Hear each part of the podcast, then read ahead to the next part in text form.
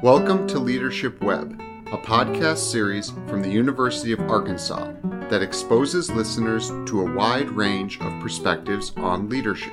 Through interviews with current leaders, Leadership Web strives to provide tools for you to either begin building your own or continue improving your existing leadership framework.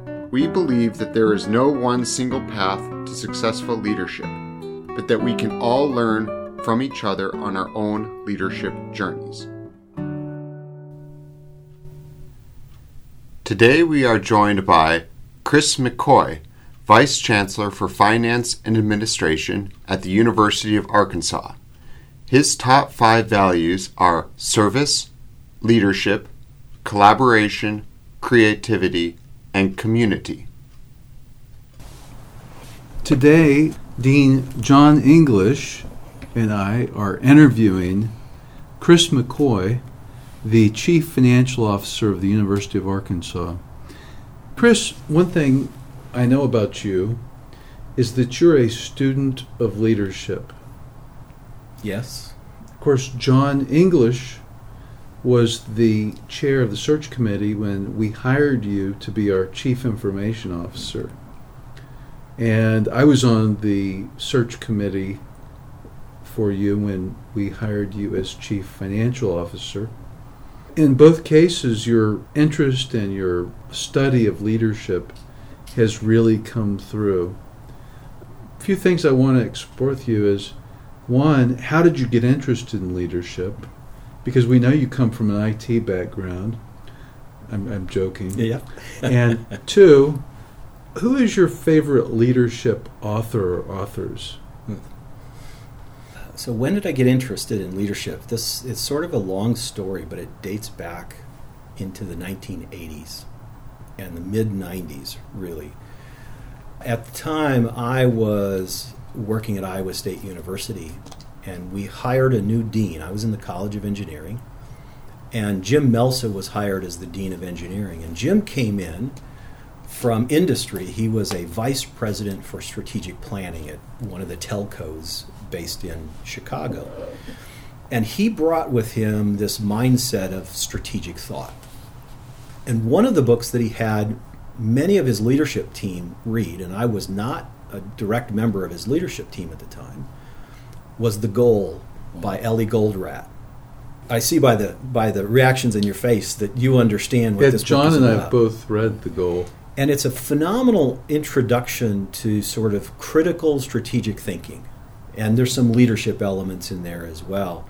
And so I consumed that book, and then I went from the goal to the critical chain to it's not luck, and you know all of the different Goldratt books. It opened my eyes to strategic thinking overall. And then somewhere along the way, someone suggested that I look at the 21 Irrefutable Laws of Leadership, the John Maxwell book, which is one of my favorite books. And when I read that, it was sort of like I was hooked. That got me so interested in leadership. And from there, I led multiple sessions with my team in terms of leadership development. We actually went through that book several times.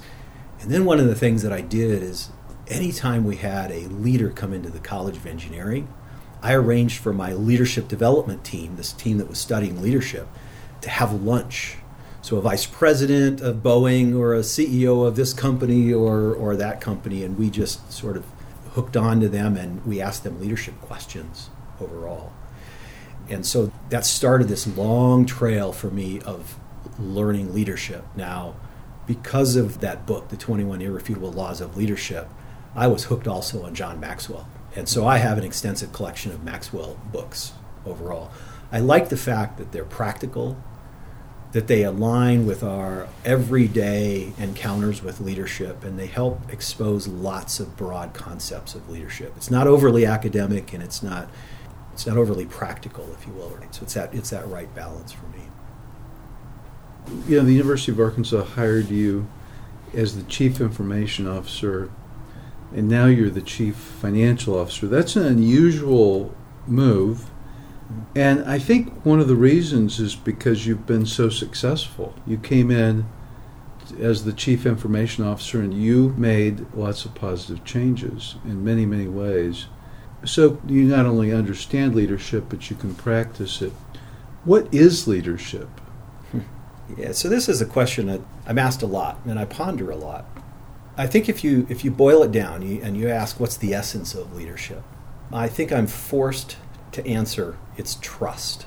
People can be influenced in a, in a number of different ways, and Maxwell will say the true measure of leadership is influence, nothing more, nothing less. That's one of his early chapters in his 21 Laws book. But if I think about what's the basis of that, it comes out to be trust because people can lead or command in multiple ways. You think about politics, it's about trading favors. There's a sort of this feeling within that of manipulation within politics. You think about military leadership, and there's a there's an element of fear that's involved with that. When you think about true authentic leadership for me, it's about trust. And in order to have trust, you have to build positive relationships with people and you have to get across the point that you really care about their success and a shared success and not you're not trying to get something out of it. I would suggest that all other types of leadership other than true authentic leadership it's about the outcome. Authentic leadership is about the journey. So you think about politics and you and you'll say the end justifies the means. You think about military and it's about winning the war or winning the battle it's not about how you engage the battle. But when you think about true, authentic leadership, it's about how you carry people along in the journey, how you walk beside them, the types of decisions that you make along the way, and it's about all of the stops along the way to the shared end, the shared goal. And I think that's what separates true leadership overall. Kind of building on that, Chris, I have a question, and uh, it really stems back from the time whenever I was chairing the search and literally we're on a video conference call. And I won't go into details of that other than whenever I got off that video conference call, I said to myself, I'd like to have Chris as my friend, that I want a relationship. And the wish and, came true. And, and then three years later, we're very close friends. And so I think most everyone knows that. Tell me how that happened. What's that spark? But but how does that spark occur? Well, part of it is based on who I am. Okay. All right, so you have to understand who I am, I think, to answer that a little bit. I lived in about 18 different places before I graduated high school. So I moved around a lot. Now everybody will ask, "Well, you're a, were you a military child? What was the deal?" Well, I was the son of a uh, of a manager in retail, and so we moved every couple of years as my dad was relocated across the whole Midwest. But along with that, I had to learn to make friends everywhere I went, right? If I wanted to have friends, I had to learn to make friends. And part of that is understanding who people are and understanding, you know, that person, not just always self, because you're walking into their world everywhere you go.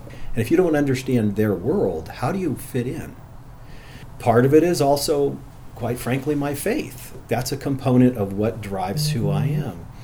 And so for me, what I'm always trying to do is understand where people are at, where their what their needs are, what's happening in their lives, what their goals are overall, and then how do I fit in? I've always seen myself from a service perspective. IT is always about service. In, in the university environment, IT is an organization that serves the colleges because that's where the students are, that's where the research is, and that's essentially where the outreach comes from. So my job has always been how do I make those things happen? So I, I have built over the years this understanding that I have to come at it from the perspective of knowing who you are, what your needs are in order to make you successful. And that's why, for me, I think why leadership became so important for me is because the principles of leadership, and especially authentic leadership, have to do with making sure that somebody else is successful service is also one of the things that you listed as one of your values. How we respond to the people we serve is important, and the foundation for our credibility. They have to know that we care about their success before they will follow us. So, one of your values links directly to leadership, and I actually noticed that all of your values link directly to leadership they explain really my understanding of leadership is maybe a better way to say it and you'll note there's actually an order to how i list them so they're not randomly listed So the first point is is that when I think about where leadership begins, it's in understanding the people that you serve. That's the customer service component. If you don't understand the people that you serve, then nothing else really matters because there's no one to influence. So for me, that's the starting point. Understand what the needs are of people, understand what they're trying to achieve, and then you can go from there. And then each successive value builds along that overall. And so the link in the chain. So the first one is customer service, right? So then there's the leadership. I list leadership as a principle or a value of leadership. Well, how does that make sense, right? Well, let's dig a little deeper into that. I see the world in terms of this dichotomy of leadership versus management. Leadership is about taking people where they haven't been or taking people to a better place. Management is really about trying to keep things where they are and making them better. One is about effectiveness and the other is about efficiency overall. And so for me, I see the world in a leadership paradigm, which means that when I'm looking at your needs or when I'm looking at the needs of the institution, I'm thinking about where we're going, not about keeping us where we're at. Okay, so that's why I look at leadership. And you could probably uh, substitute vision or forward thinking for leadership. There's so many different aspects to that, but that's why I list leadership. Collaboration and teamwork. I believe that when we're working on solving problems, that we actually need to work with people who complement us. And this is where actually my understanding of diversity inclusion comes in because I like to have people from multiple different perspectives solving the problem and working together. And so for me, it's about having people from different dimensions participate to, for the outcome because ideas oftentimes come from people who are outsiders. Paradigm shifts happen because outsiders see things differently. They're not constrained by the rules that we have in place. Creativity and innovation, for me, then, is what comes next. You, you have a problem, how do you solve it? You, you're creative, you think outside the box, you, you think outside the rules. And then, of course, the, four, the, the last thing is on is community. You know, this differs from teamwork in that the teamwork is a small group of people working together.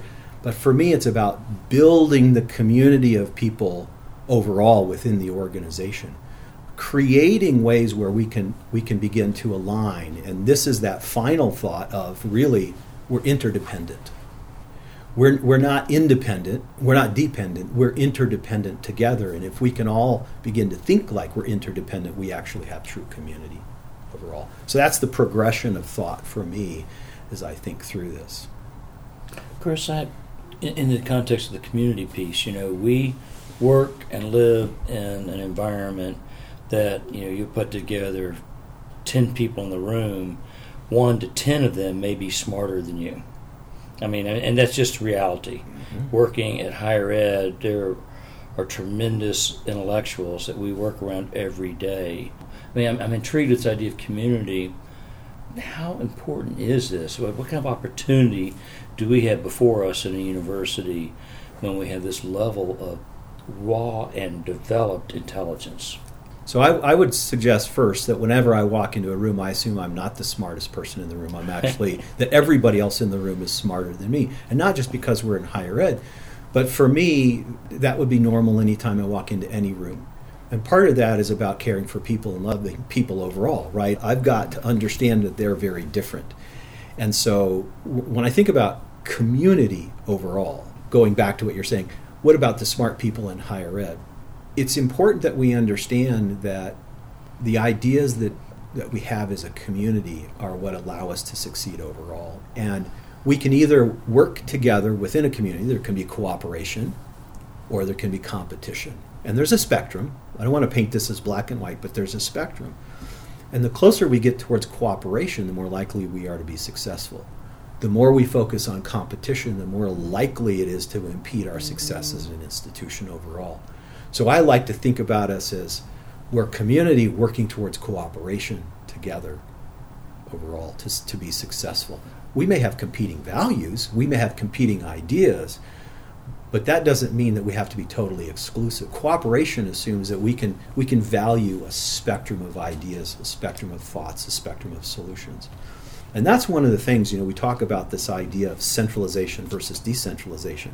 And we paint it as this dichotomy. I don't see it as a dichotomy. I actually see this this spectrum of possibilities, and for me, I don't actually even see it as centralized or decentralized. I see it as community, which is all of us working together with all of those things taking place within the community overall. And we find the opportunities within the community that allow us to be successful as an organization. Those are the ones we focus on because we've identified those. We have the courage to identify those. And those that are impeding us, we push aside. You were CIO for three years, right? CIO here for three years at Arkansas, yes. And you made a lot of change in a short period of time. And I don't know the details of what you did. Everyone I've talked to seems to notice the improvements you brought about. And you talk about service, knowing what's important. You're, you're, you're looking at it from a servant leadership kind of perspective.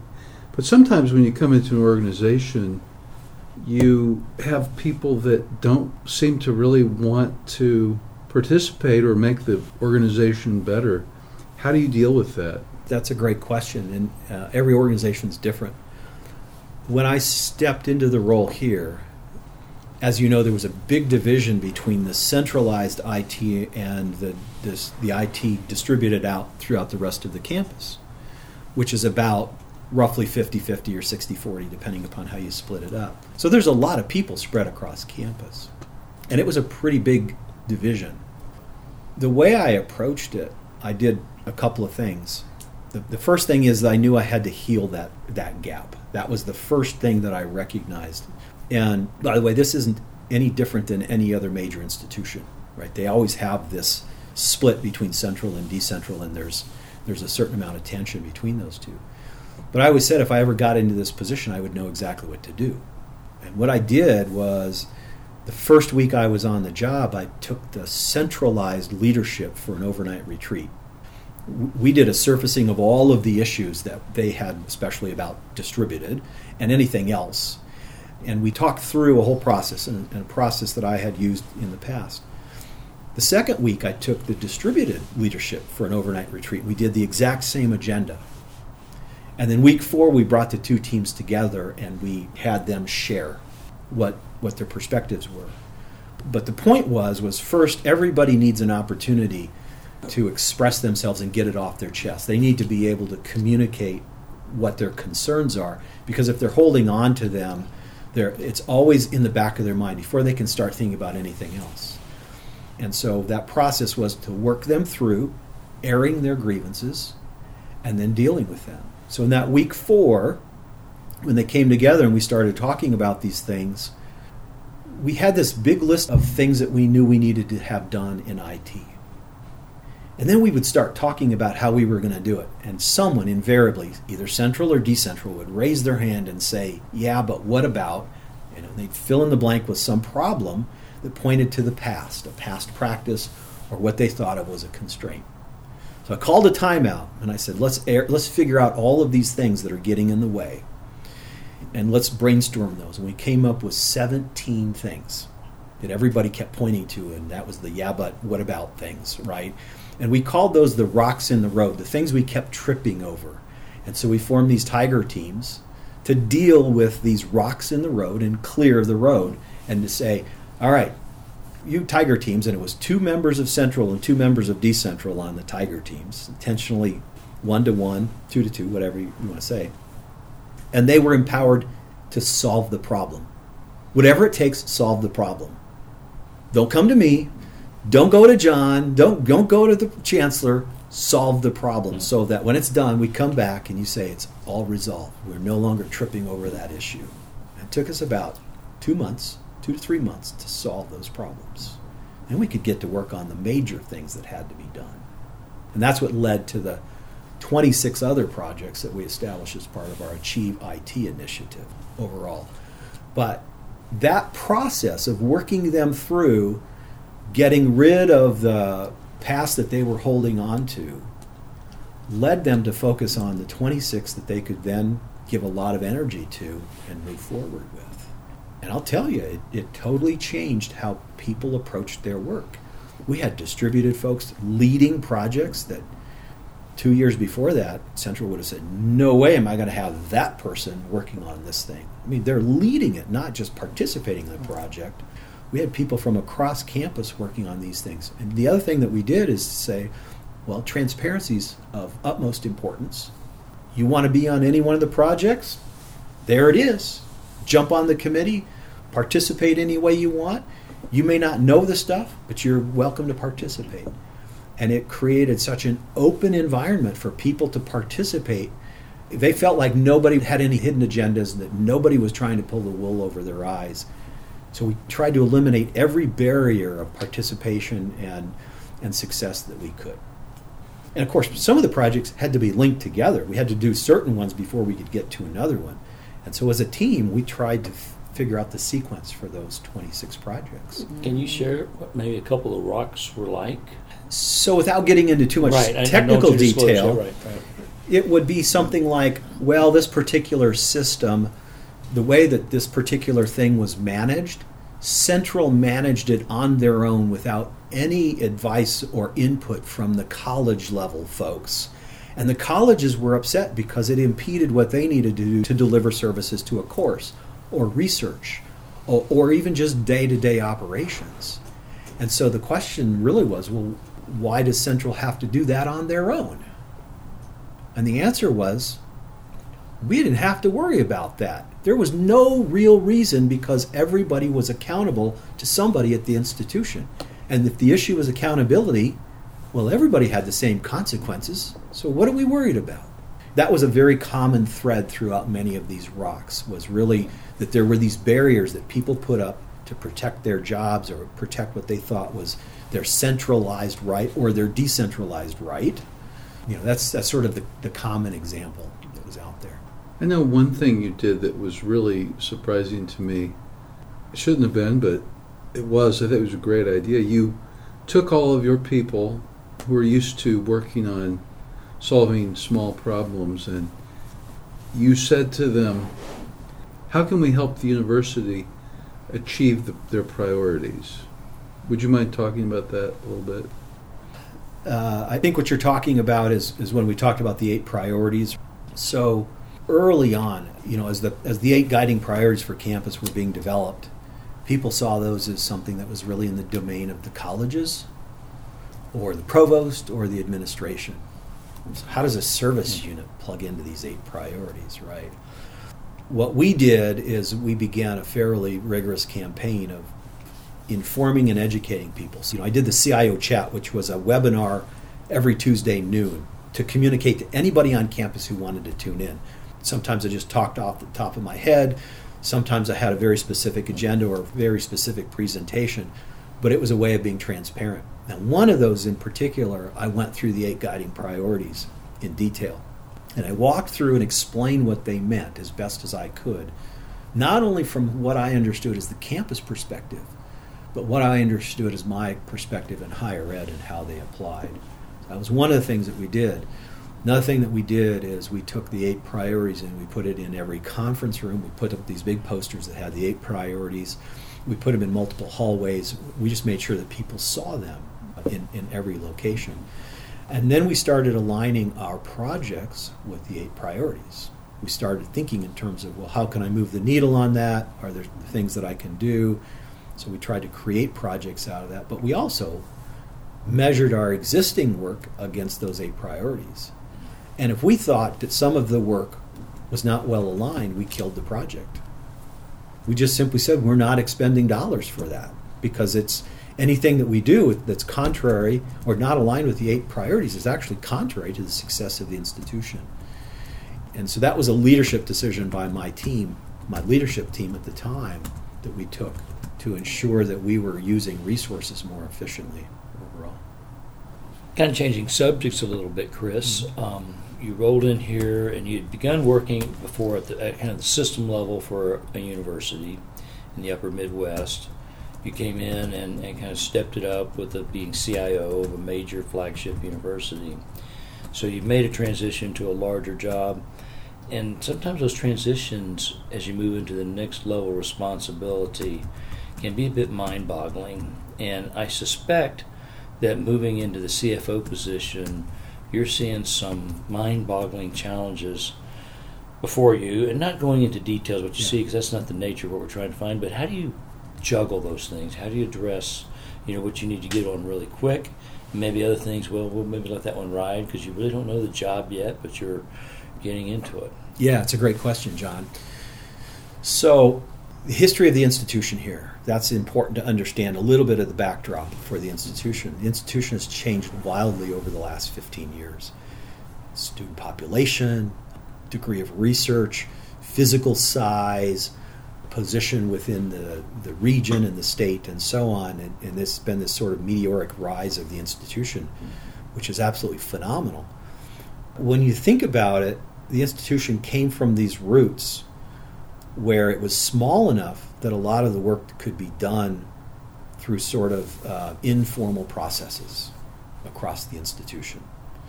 And those informal processes were effective because they were based upon personalities and, and specific people skills. Now, as we grow bigger, and as some of those people are retiring or leaving for greener pastures or whatever, we face this challenge of how do we sustain our success. And so, throughout our institution, we have processes that are built upon these sort of informal channels, which also means that sometimes you can get things done through a phone call and a handshake and not a formal process where you can actually audit the process. And I don't mean audit as in the internal audit or legislative audit, but in terms of being able to ensure that steps were followed along the way and that it was completed, especially. And so, what I'm finding is we're in a condition where we need to go back and we need to formalize many of those processes. And some of those processes are such that we may not even need them. They were required at one point. We do certain things because that's the way we've always done it. You all have heard the story of the, you know, cutting off the turkey legs when you when you put the turkey in the oven. Why do you do it that way? Because my my mother did it that way. Well, you ask your mother, and why did your mother do it that way? Because your grandmother did it. You ask your grandmother why she did it, and you find out, well, because the turkey wouldn't fit in the oven unless you cut the legs off, right? And so you've lost the essence of what the issue is. And we're at that state where we have lots of processes where we don't know why we're doing it, but we do it because everybody's used to doing it. So we've got to back out of a lot of those things and formalize a lot of our work overall. But the other thing is is that we have a lot of work to do really to think about keeping our administrative costs low as we continue to grow. It's a growing problem in, in the US amongst higher ed institutions where administrative burdens, administrative costs are rising faster than, than the investment in academics and research. And we have an opportunity right now to reverse that trend. And, and so that's part of what I'm focusing on as well. Being CIO, you were always trying to think of not just how to solve problems for us, you were trying to think how can you make us more effective as administrators, faculty, and staff. And in doing so, you had to learn about all the new technologies that are out there. And I know in conversations with you, I've heard you talk about everything from Internet of Things to blockchain to all kinds of things. And I would think there's not too many CFOs of universities in the world that know about these concepts. How does your knowledge and experience in leading the information function of the university help you in a unique way in leading the financial function of the university? That's a great question. Let's go back to the process side of the house.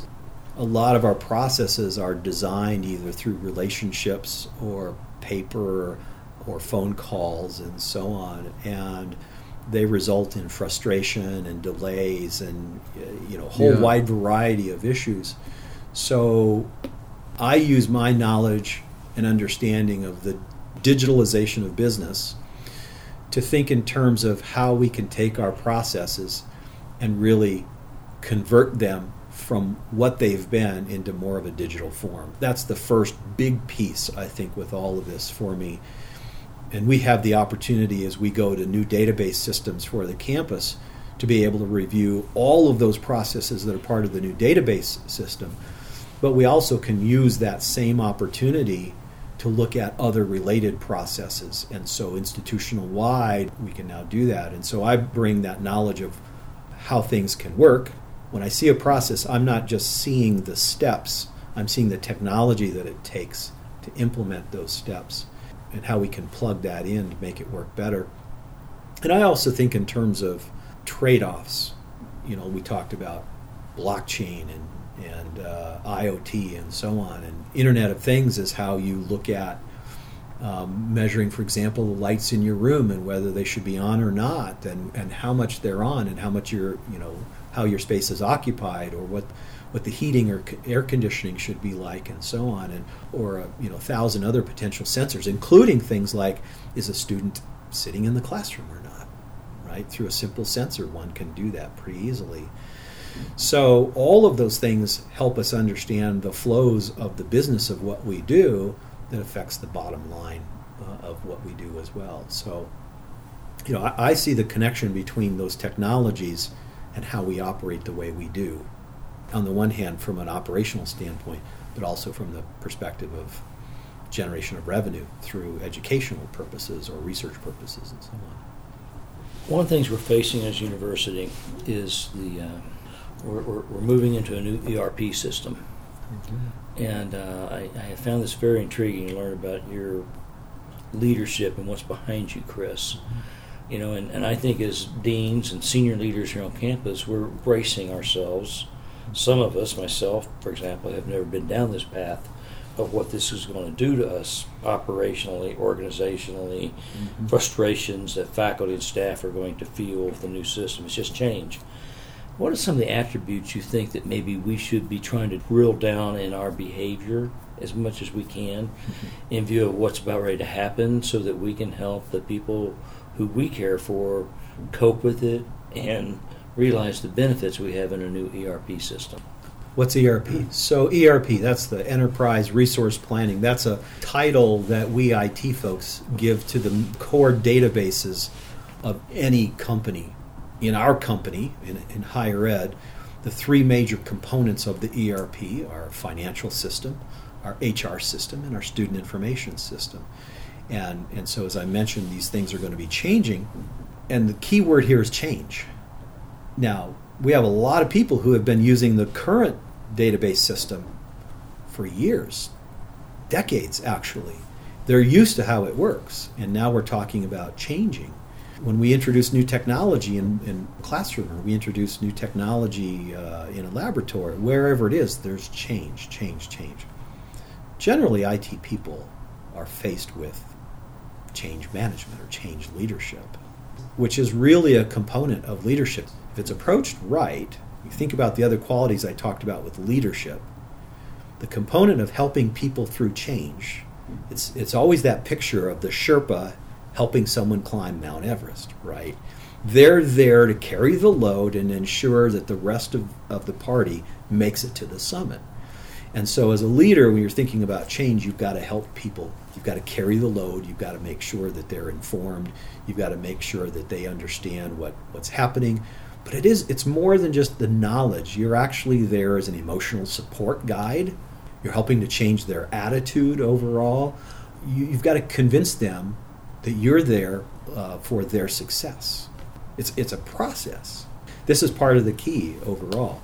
So when we think about the, the ERP, our new database system, we've got to take people through this enormous cycle of being convinced it's a good thing. It's going to benefit the institution. It's not going to jeopardize their job. That it's uh, actually going to make going to make their job easier overall. That we're all going to be successful. And oh, by the way, we're going to be right there with you each step of the way, helping carry the load. Again, I think the key point is is that in, in IT, or at least from a IT perspective, and and from a leadership perspective, change management is a is a core competency of any leader. When you think about performance measurement, I've heard a lot of different things about this. John Doerr is really a big proponent of goal setting and making them public to the company. So he really encourages everyone in an organization to come up with goals and to make them public to everyone else in the organization. And these goals are not to be used for compensation or promotion, simply to try to advance the organization. And so when you know he was an early investor in Google, and when he invested in Google, he was talking to the founders and some others, and they needed a way to manage, and he gave them his approach to management, which includes this. But to this day, everyone at Google writes down their goals and publishes it for everyone to see. And John Doerr thinks that you should only accomplish maybe 75% of your goals. Hmm. And everyone then sees it. So everyone sets their goals and then they reveal their results and then they move on. And it's been extremely effective for Google and it's been extremely say. effective for other companies that John Doerr has pushed this with. He doesn't claim to have invented it, but he's certainly been the biggest um, influencer mm-hmm. for this approach because there's so many people now that use it, and it's almost like a, a religion almost to, to some people. What are your thoughts on performance measurement, goal setting, those kinds of things? Well, let me talk in the large and then in the smaller and the specific. When I think about specific individuals or teams, I think in terms of having stretch goals or you know very large goals. Again, that may not necessarily be achieved. I remember when I went to college and I was vying for an ROTC scholarship and I did my interview, and they were asking me about how I approached my life, and I don't remember all of the answers, but I do remember that one of the comments that the interviewer mentioned, and he said, "It's interesting you you set these very big goals. It sounds like you can never reach them." And he wasn't he wasn't talking about super ambitious goals. He was talking about goals that were just a little bit beyond my grasp, if you will and uh, and that struck me as something where uh, you know I think throughout my life I've always set performance goals that are a little bit beyond what I think is easily achievable. But I think that's reasonable for individuals and for teams overall. I think it's it's what helps us produce more than we think we can. I always like to say I prefer to build overachieving teams. I want teams that that exceed my expectations, not that just simply meet my expectations. Right? And I've been accused of setting really high standards along the way, but I think it's it's fun overall.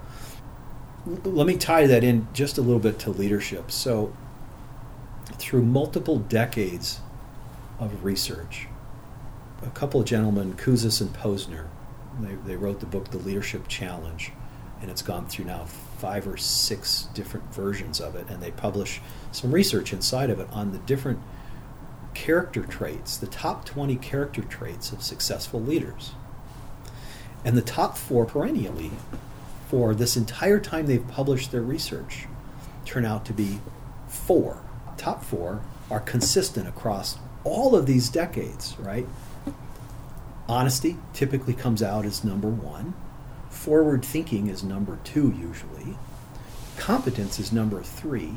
And the fourth is, is typically inspiring. And these are common traits. And then it goes down from there. The drop off between four and five is like 20 points. I mean, it's a huge gap, right? The top four are pretty close, and then it drops off dramatically below that. So, how do I tie this into performance? Well, forward thinking and inspiring is about thinking further out. What you can see is typically what you can achieve. If you can see a little bit beyond that, or you set something beyond that, then there's the question: Can I achieve it? Yes or no? I think this is this may be where it comes in with Google and others. Is look, what if we can see it? That means everybody else can see it. There's nothing special about that. If it's beyond what we can see, then we know we're breaking new ground. overall, right? Or we have the opportunity to break new ground. We may or may not achieve it, but let's go. You know, let's borrow this. Let's borrow this Star Trek. Let's go where no man has gone before, right? And so I could see where that's an important part of performance. And I, again, I think that's that's been inherent in, in how I've set my own goals overall. I haven't done it formally. I know that. Again, most people would see that for me as setting this really high standard of expectations. It challenges people to think beyond their capabilities. Most people will set goals that are in line with what they think they can achieve, and they don't know where their limits are. Well, thank you so much, Chris. This was excellent, very interesting, and uh, we're fortunate to have you as our Chief Financial Officer. Well, thank you, Matt, John. It's been a pleasure, Pleasure. To, to speak with you. And, uh, I hope this is of value to uh, to future generations. Thank you for joining Leadership Web today. We hope that you found insight and guidance on leadership tools from this interview. Please join Leadership Web in two weeks as we explore another leader's leadership journey. Also, follow us on Instagram or LinkedIn by searching Leadership Web.